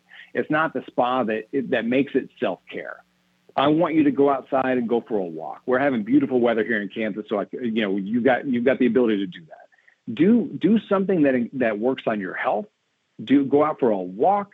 Go, you know, go do something that really en- that you enjoy. And I promise you, under outside of the Bible study, which I appreciate, that investment of time in a hobby and, you know, in your family and your neighbors and your community will pay dividends. And while you're working towards that retirement and while you're working towards that Social Security, at least you can implement that time now to continue to invest in yourself. Because I, I, I appreciate how hard you work, my friend. And I want you to be able to take care of yourself and invest in your time, both physically and mentally, because you're obviously doing it spiritually. But if you invest that time on a daily basis, I promise you it'll be one of the best investments you ever make. All right. Well, thank you, David in Wichita. I appreciate the call and excellent advice uh, from Rich Bracken. Check him out at rich bracken dot com. Uh, we're going to wrap up with Rich momentarily. Don't go anywhere. It's America at Night. This is America at Night with Rich Valdez.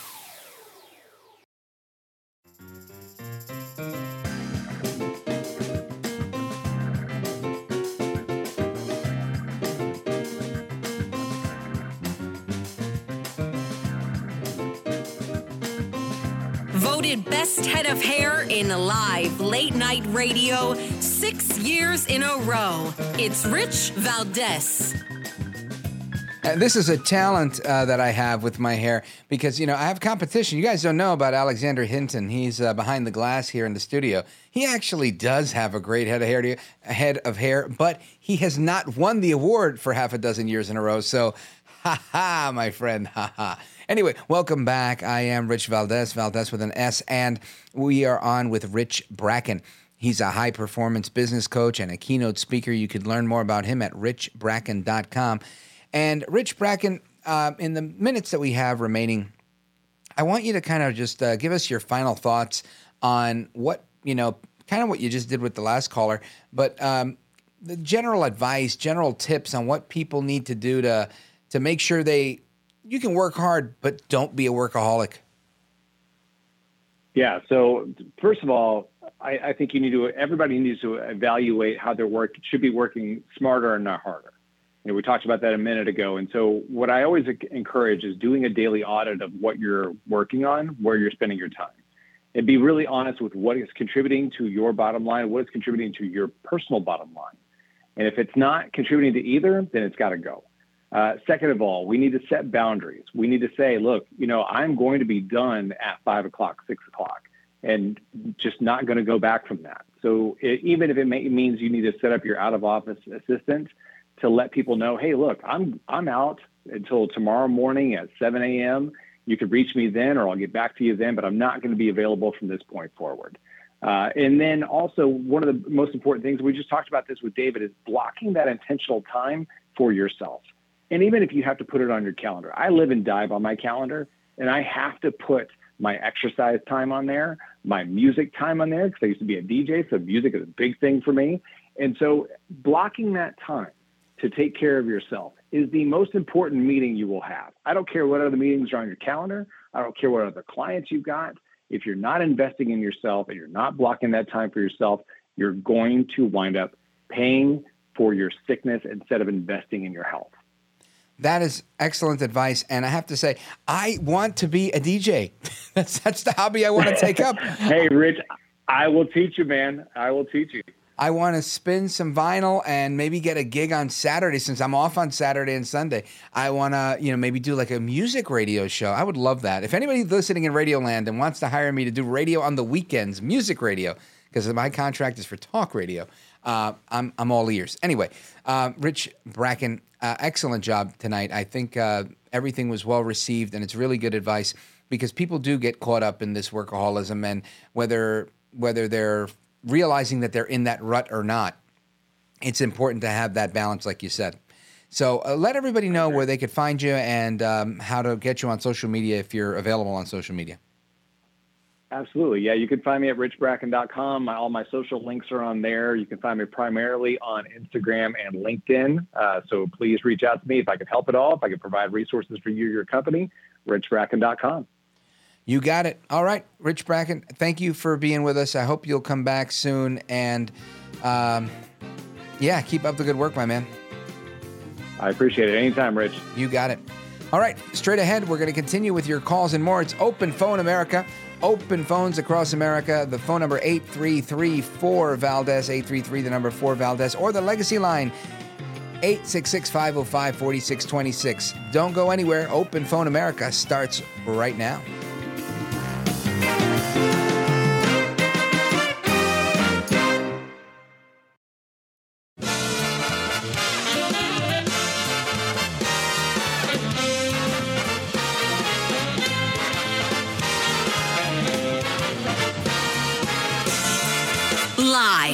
From the city that never sleeps, seventeen miles from Madison Square Garden, New York City, it's America at Night with Rich Valdez, America's favorite late-night talk program, featuring interesting guests from around the world and calls from across America. And now, here is your host, Rich Valdez. Hi there, good evening, and what's up, America? I am Rich Valdez, Valdez with an S, your liberty-loving Latino amigo.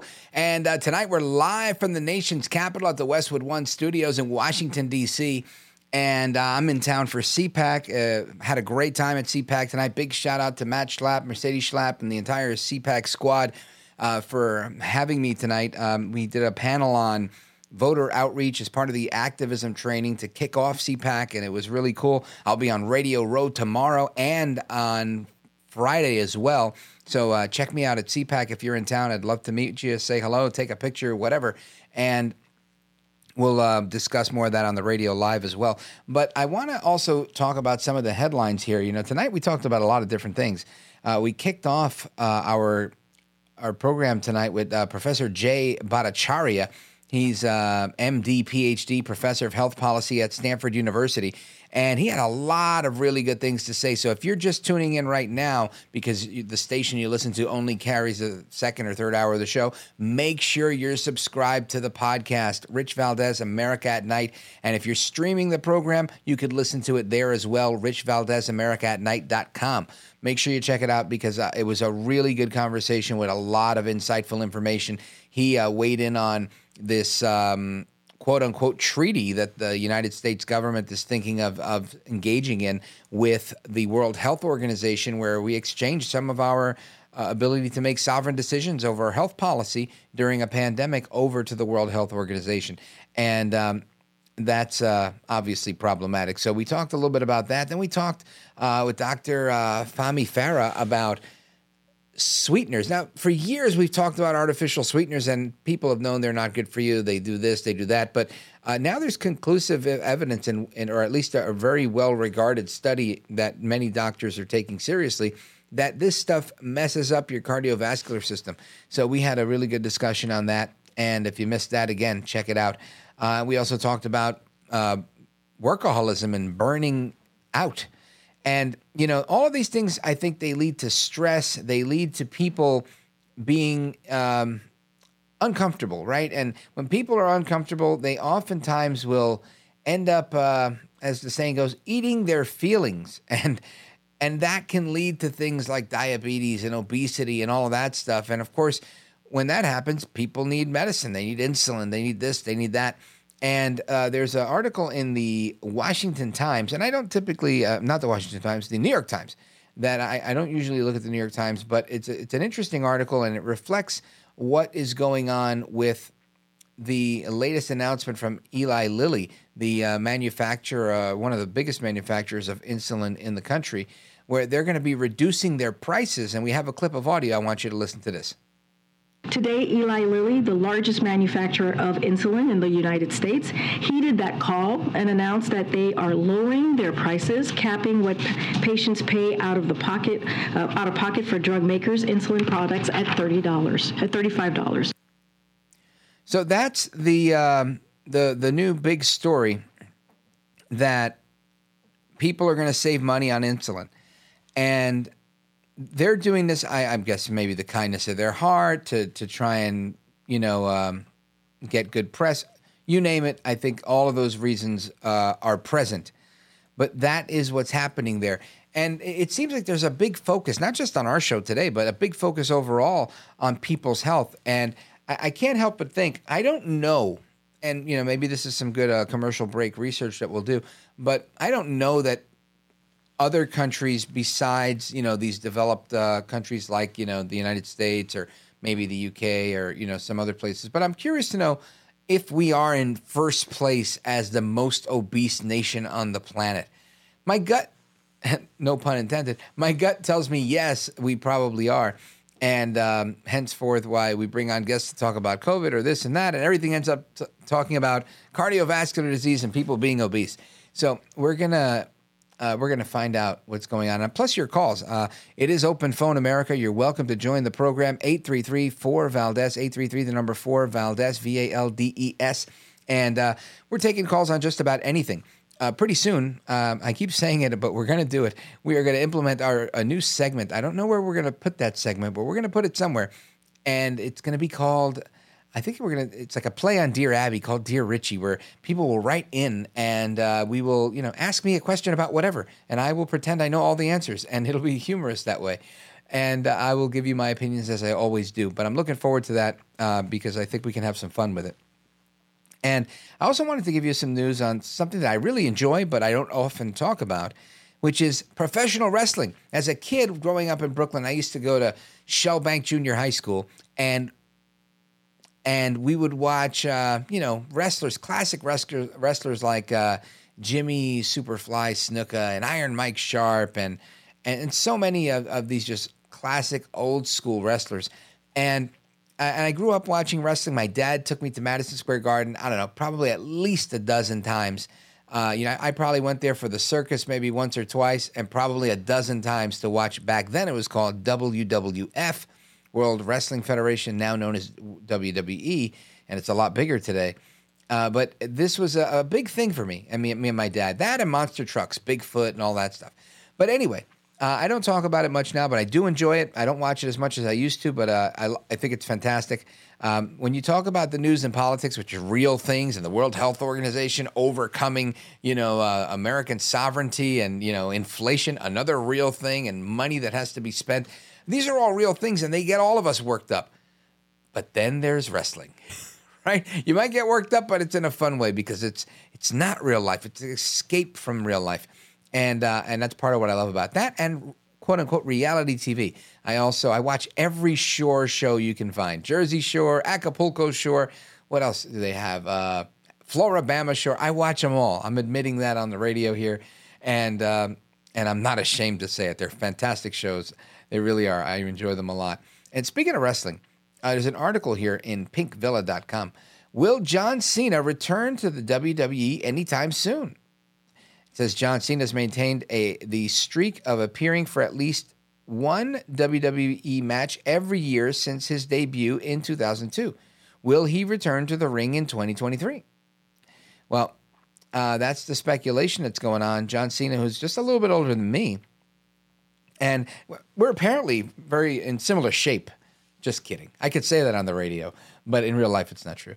Um, he's he's definitely one of the most popular wrestlers out there, and.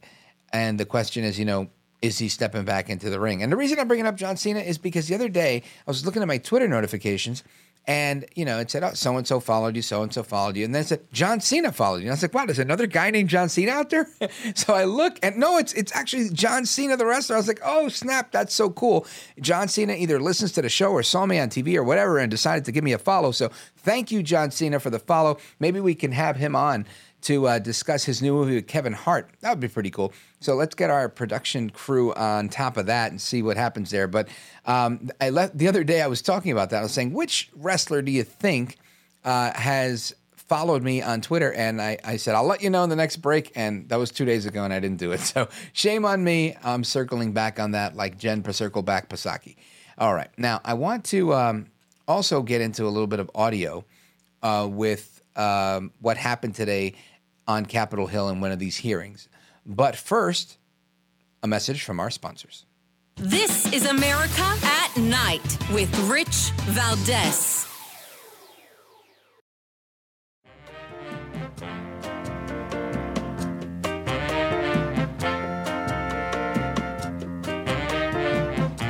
Call now, eight three three, four, Valdez. That's eight three three, four eight two, five three three seven. eight three three, four, Valdez. That's Valdez with an S.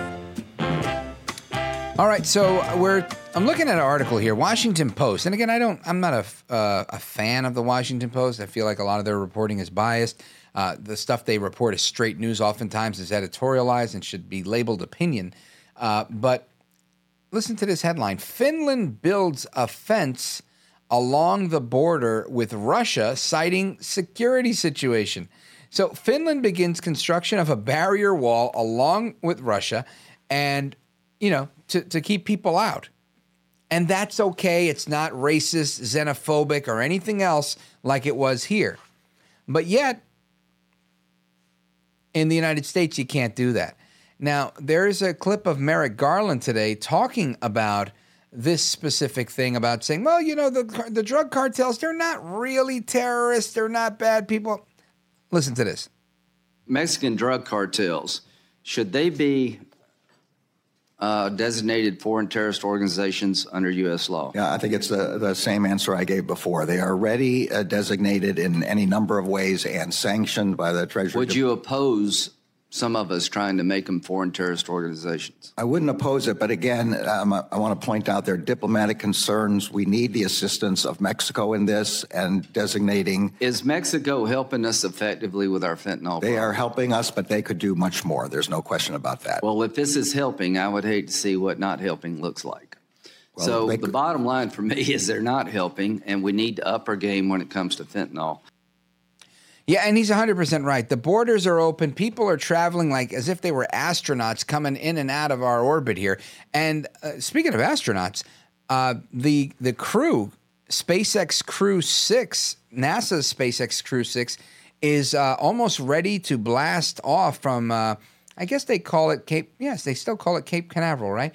Um, it used, right, it, it, it used to be Cape Canaveral, then it became Cape Coral, and then they went back to Cape Canaveral. Is that how that worked? Okay. Making sure I'm I'm calling it the right thing, at the Kennedy Space Center. So um, once that happens, I will let you know. But I, I just saw them waving on the television. Looked like they were going uh, into their spaceship to go do what astronauts do. Now, you've probably heard me mention my story about Buzz Aldrin, so I won't bring it up just yet. But I will say um, that he's the only astronaut I've ever met. And, man, what a cool guy he was. So I'd like to meet some more astronauts. Maybe we have to bring a few more of them on the show. Anyway, uh, that was an A D D moment. Let's go back to this stuff with the border. So Merrick Garland says, look, I'm not opposed to this, but there's diplomatic concerns. What's the diplomatic concern? You know, I remember President Trump saying, these guys, the Mexican cartels, we have to label them as narco-terrorists. And the minute he brought that up, all of a sudden, they were like, no, no, no, don't do that. Because, of course, you could use the military to fight your narco-terrorist enemies. But you can't do that if they're not terrorists, if they're just, uh, you know, drug dealers that are in a different country. And guess what was the, the fruit of that, at least the way I see it? Uh, the M P P, the Remain in Mexico policy, the Migrant Protection Protocols, that was President, one of his uh, chief accomplishments, I think, was making sure that people that were coming, uh, trying to sneak into the United States stayed in Mexico and dealt with their asylum issues from Mexico, because there was no need for them to necessarily come into the United States to deal with things here, right? And, and that was the, the argument that was consistently made by uh, the national security officials and immigration officials in the Trump administration, was that people are coming from the Northern Triangle, from Honduras, uh, Nicaragua, from uh, El Salvador to the United States, Guatemala. And when you come from any one of those countries and you make your way across, once you're out of the, the region where you're fleeing as a refugee, you, you're out of danger, right, for whatever cause for asylum you were claiming. So once you're out of that area, you can you can c- claim asylum in any one of those countries. It doesn't necessarily have to be the United States. So meaning, like, if things are bad in the United States, I can go to Mexico, I can go to Canada, but the point is to get out of the United States because this is where it's bad. And once you're out of the bad, then you're technically okay. But, you know, they're they're picking and choosing to be specifically in the United States. So um, what are your thoughts? Should we label the drug cartels at the Mexican border narco-terrorists? Should they become terrorists and, and be treated as terrorists? Uh, because, in my opinion, yeah, probably, because that seems to work. It, A, it gets them to move a little bit different, and B, I think it gives the United States government some leverage. So I'd like your opinions on that, uh, your calls on that. eight three three, four, Valdez, eight three three, the number four, V A L D E S. Now, something else that I wanted to bring up tonight is uh, there's a lot of uh, critique on child labor. And one of the critiques on child labor, uh, there's articles on it. There's a lot, a lot of it here. Uh, child immigration, child labor, and you you have you have some people blaming the past administration, and then you have others that are blaming the the the situation with this on climate change. I mean, so it's very disparate. But I want to first go to Joy Reid, right? Joy Reid is, uh, you know, she's uh, one of the hosts on M S N B C who, again, I don't know. I remember like six months ago, they were saying, this is going to be her last episode. She's going to be retiring and blah, blah, blah. And here she is. She's constantly on T V. And uh, she's blaming the rise of child labor on Trump for deregulating child labor laws. The Fair Labor the Fair Labor Act did establish a standard rule for labor practices, practices that are being skirted to this day. According to data from the U S. Labor Department's Wage and Hour Division, child labor violations have been on the rise since twenty fifteen. Modern-day Republicans, led by the twice-impeached former president, have led the charge on deregulation. And just like East Palestine, Ohio, in East Palestine, Ohio, Donald Trump and his various agencies proposed rolling back regulations that protected workers and children. One U S D A food safety official openly admitted that safety wasn't a top priority because, quote, we don't regulate worker safety. At the Occupational Safety and Health Administration, Trump officials sought to loosen reporting requirements for injury and illness data for large companies. And at one point, his Department of Labor sought to unwind decades-old youth labor protections by allowing teenagers. So check this out. So Joy Reid is literally making a case here saying that somehow it's the Trump administration. Now, again, if you're listening to this and you think, no, no, that's actually, that's accurate, right? She's saying there's a rise in child labor that's resulting from uh, his rollback on, on these laws. This couldn't be any crazier. Right? There's no government, uh, at least let me rephrase, there's no government official in the United States, I, I haven't even seen a Democrat do this, uh, promote any type of child labor. The only thing Democrats promote for children, besides drag shows, drag queen shows, uh, voting for sixteen-year-olds, um, and, and putting um, women and girls on the front lines in the military and eligible for the draft, th- those are the things that they advocate for. But um, having children work? No, come on. They don't want adults to work, right? They believe in the nanny state. Go right ahead.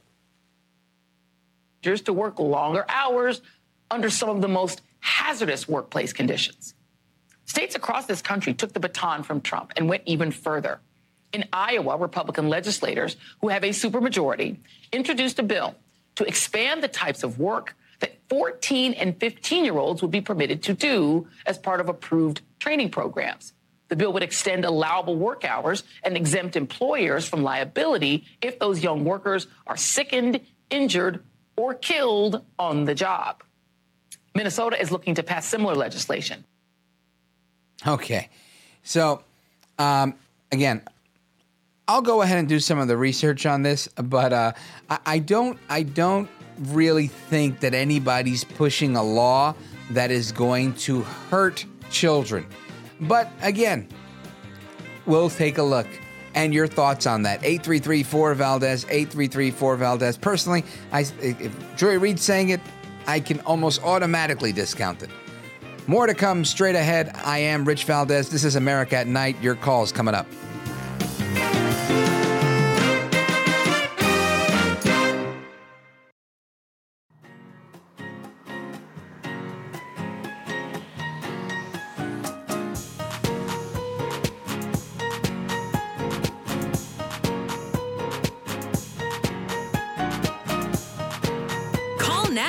eight three three, four, Valdez. That's eight three three, four eight two, five three three seven. eight three three, four, Valdez. That's Valdez with an S.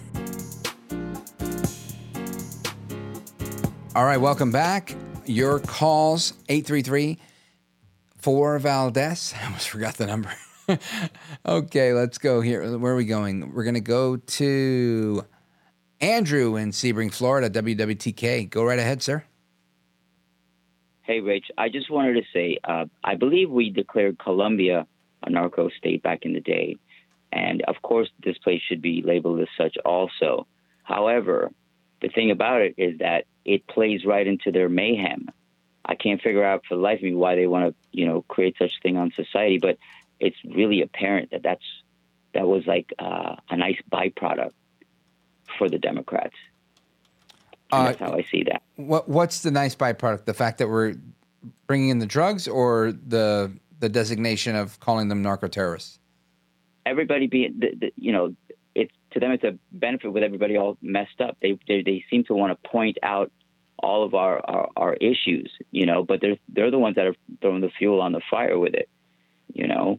Um, and yes, of course, they should be declaring them uh, narco-state, but it doesn't play into their stuff. They they they, they want it all screwed up here, obviously. You yeah, know, no, I, I get I get what you're saying, brother. Uh, I totally do. And, and this is, you know, the, the conundrum we have, right? You know, all of us wake up each day and put our pants on one leg at a time and go to work and try to live life. And we figure out, why on earth do we have these problems? Like, why on earth do we, you know, people say, no, well, the, the reason there's all these drugs is because there's a huge appetite for illicit drugs in, in America. Okay, even if that is true, and, and I'm, I believe it is because, you know, supply and demand, Uh, we can manage that. That that can't. Um, just imagine you, you go to Chicago and you say, "Oh well, the reason that there's all these dead people is because these people really like to kill people." So what? Who cares what they like to do? You know, I mean, there there are laws on the books and they have to be enforced. And I think that's part of the problem is that we appease things too easily. So yeah, I, I get what you're saying. They they want the mayhem in one way or another, whether it's this Cloward and uh, Piven. Uh, philosophy of overwhelming the system, using, like Stalin said, using the system to destroy the system, or uh, it's, you know, some evil scientist that's just like, whoa, you know, we want to see everybody in bad shape. But uh, I, I agree with you, Andrew. This is a, a bad situation, and we, um, we we need to better manage it, not just for the sake of border security, but for the sake of these kids not ending up dead. I mean, it's it's horrible. I, You, as we look through show prep every day, different articles, different topics, there's always a fentanyl death. Every day there's a new little kid, thirteen, fifteen, nineteen, that, that, that's dying uh, from fentanyl, or just for the first time thought they were doing Xanax at a party and decided uh, to take this pill for the first time and dropped dead because it was laced with fentanyl because it was like a fake pill. And uh, I, I personally, I'm tired of hearing that stuff, Andrew. Yeah, it's it's huge here in, in, in this little city that I live in. And and what kills me is to know that folks are actually asking for that mess by name now. They want that, knowing what it's doing. They're asking for it. That it's it's completely psycho. You know, it's not like uh, the old school times where the dope seems to have taken years to kill you. You know, right. A guy be on heroin for twenty, thirty, forty, fifty years, um, you know, still going, but. You know, there was a woman, uh, just real quick, there was a woman that called into the show and said that she was on it for like eighteen years. And I was like, wow, what kind of fentanyl are you using that you can do fentanyl for eighteen years? You know, my, my thinking is everybody who tries that stuff, you know, dies pretty quickly. Uh, it seems to be, you know, like you, you've got to be insane to try that stuff. But but I, I, I hear you. It's uh, you're right. People are asking for it by name. People prefer it. I guess it hits harder, faster, stronger than heroin does.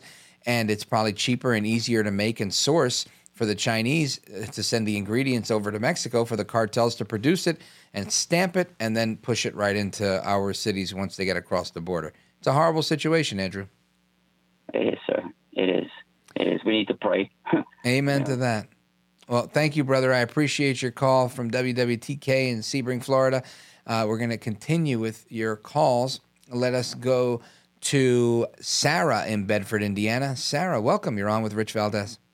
Uh, great show as always, and you know it, it makes me laugh. The liberals always want to put uh, child labor in a pejorative light, but, you know, when I was growing up in Brooklyn, there'd be a little corner store, usually run by an immigrant family, and the kid would be helping out at the cash register. And you know what? He was learning a skill, and he was happy to do it, and, yeah, keeping him uh, off the streets and stuff, and it, it was a healthy thing. And then I live out here in Indiana. We get a lot of Amish, and they run little fruit stands or, like, vegetable stands and stuff like that, you know, in the summer. And they got their little kids, and they're taking money and doing the math in their head, something I have a hard time doing, and it, they're healthier and happier for it, you know. Yeah, listen, uh, they're learning their family business.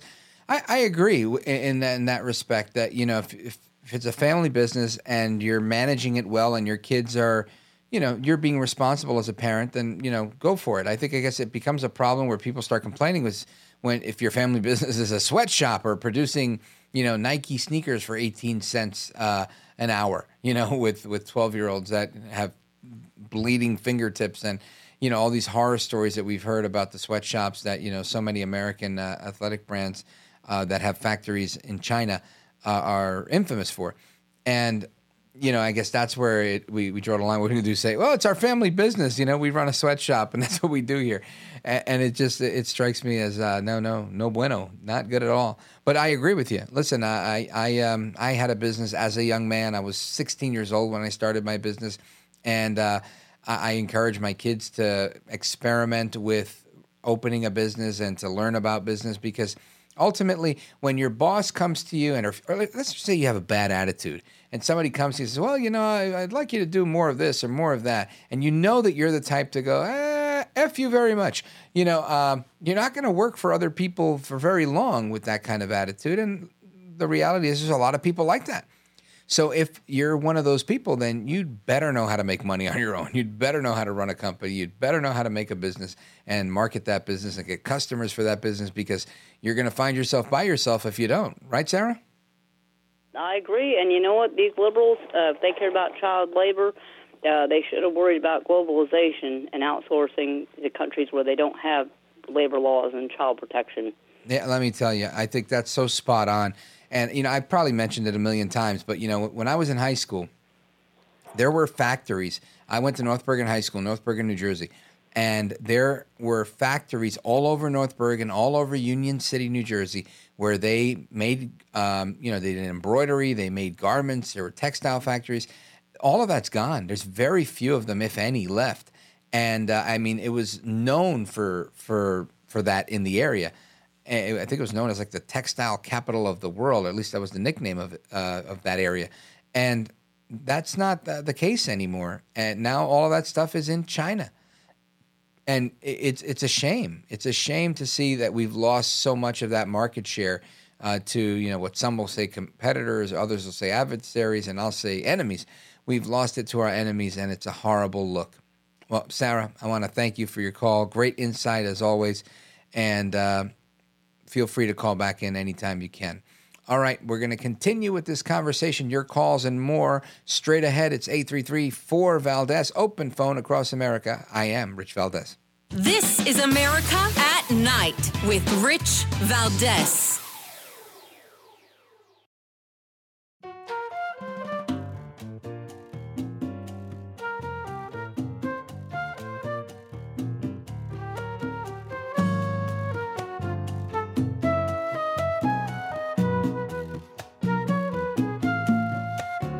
He's brown, he's bald, and he's breaking it down.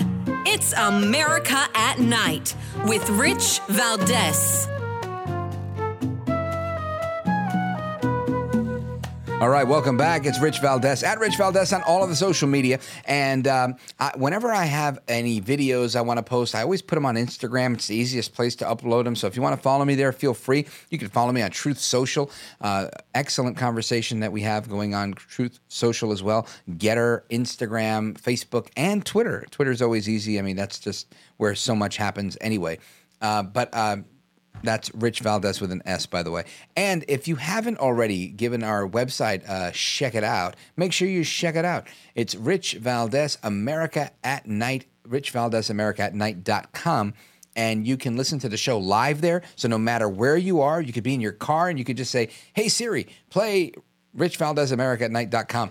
And uh, there will be a show there. Whether it, if you're listening between the hours of ten and one, you're going to get the show live. If not, you're going to get the most recent show. And you can look at the entire archive of shows because they're all there. Plus, you could sign up for the podcast as well. Rich Valdez, America at Night. I can't stress that enough. Uh, and why can't I stress it enough? Because the executives here tell me to. So I'm making sure I'm doing my job.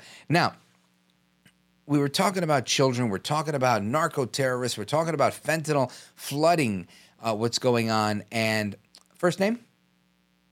Rebecca Kiesling uh, is a mom who testified in front of a Senate committee talking about how fentanyl claimed the lives of her children. And uh, she uh, she pulled no punches in her testimony. Listen to this. This all started at the schools. And the law enforcement are doing all they can, but they usually don't have leads. You have to stop it from its source. Now, if we had Chinese troops lining up along our southern border with weapons aimed at our people, with weapons of mass destruction aimed at our cities, you damn well know you would do something about it.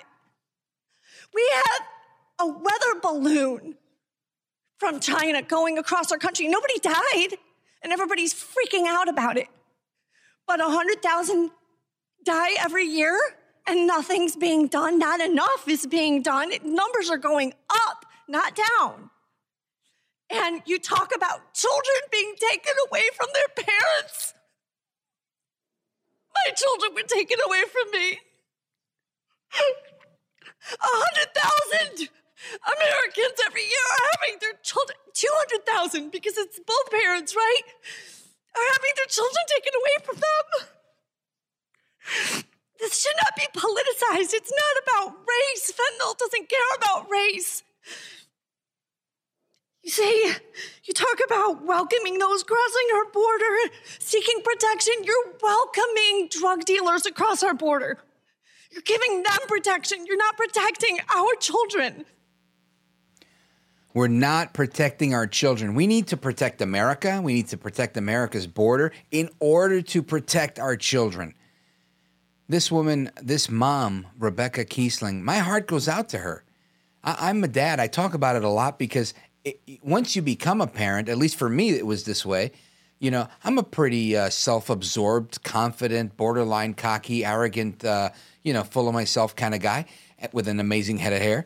And, you know, when I when I think about life, life changed when I became a dad, right? Everything was them first, me second. And and definitely me in a close second. But yeah, them first. And, you know, I, I say these things in jest, but I'm I'm serious. It's tongue-in-cheek, but it really is the real thing. It, it changes you. And and her, her pain and the raw emotion is genuine. And it, it just breaks my heart to hear a mom go through that. But she wasn't done. She had more to say. Listen to this. But there's thousands of parents who have lost their children. Every day, faces are added. It's dehumanizing. It's demoralizing. There's parents who are, um, they paint the chairs purple, and they kind of make shrines for their children. And I see those purple chairs because purple is the, um, you know, color for a, a drug death. And I don't use the term drug overdose because this was not an overdose. This was murder. My children got fake Percocets that were fentanyl. There was no Percocet in it at all. And it's a homicide, not overdose. But they have these purple chairs. And I saw that and I thought, I don't ever want to have purple chairs. I don't need a reminder. I don't want to remember my sons for how they died. I want to remember them for how they lived. But I'm here testifying today because there are other people who need to remember. I don't need a purple chair in my house. Congress needs a purple chair. The White House needs a purple chair to never forget about all those who are being slaughtered. This is a war. Act like it. Do something. They're poisoning our children. You know, if, uh, I don't know, maybe six months ago, four months ago, it's time to bring them back on. Derek Maltz, he's a former D E A agent. He, uh, He was on the program, and he made it clear, this distinction. He said fentanyl is a poisoning. It's it's poisoning our people because, again, for that reason, they're lying to them. They're thinking it's a Xanax. They're thinking it's Adderall. They're thinking that it's uh, Percocet. Which one of us hasn't been to the dentist and gotten Percocets? Uh, you know, th- this is l- lamentably, look, uh, I don't go on the street buying Percocets, right? Uh, thank God. But I understand that there people are. And and they're hoping to to do whatever it is they're doing. And I'm, I'm I don't condone drug misuse, drug abuse, illegal drug use. But I definitely don't condone fake pills that kill people and poison them. I mean, this is crazy, and this mom is right. We're at war. If there's anywhere that needs a purple chair, it's in the White House, because the buck has to stop with Joe Biden. Joe Biden needs to realize, hey, look, moms like this are many. She just happens to be the one that can hold it together to get through this testimony in Congress. Thank God the rest of us don't have to. Joe Biden needs to step it up. More to come straight ahead. I'm Rich Valdez. This is America at Night with Rich Valdez.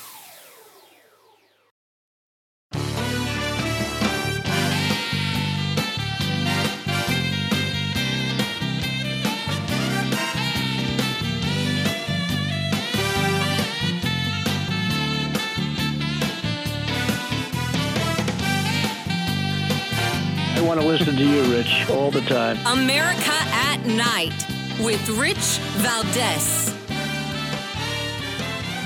All right, welcome back. And uh, we're talking about kids, protecting kids, and uh, this big fentanyl bust. We talked a little bit about it the other day.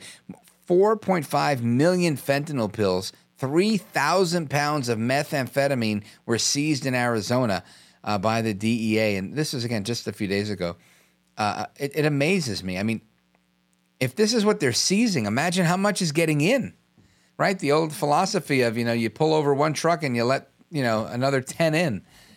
Uh, it's scary to think this is happening, but uh, the authorities in Arizona were targeting the Sinaloa cartel, and they've seized narcotics estimated to be worth more than thirteen million dollars.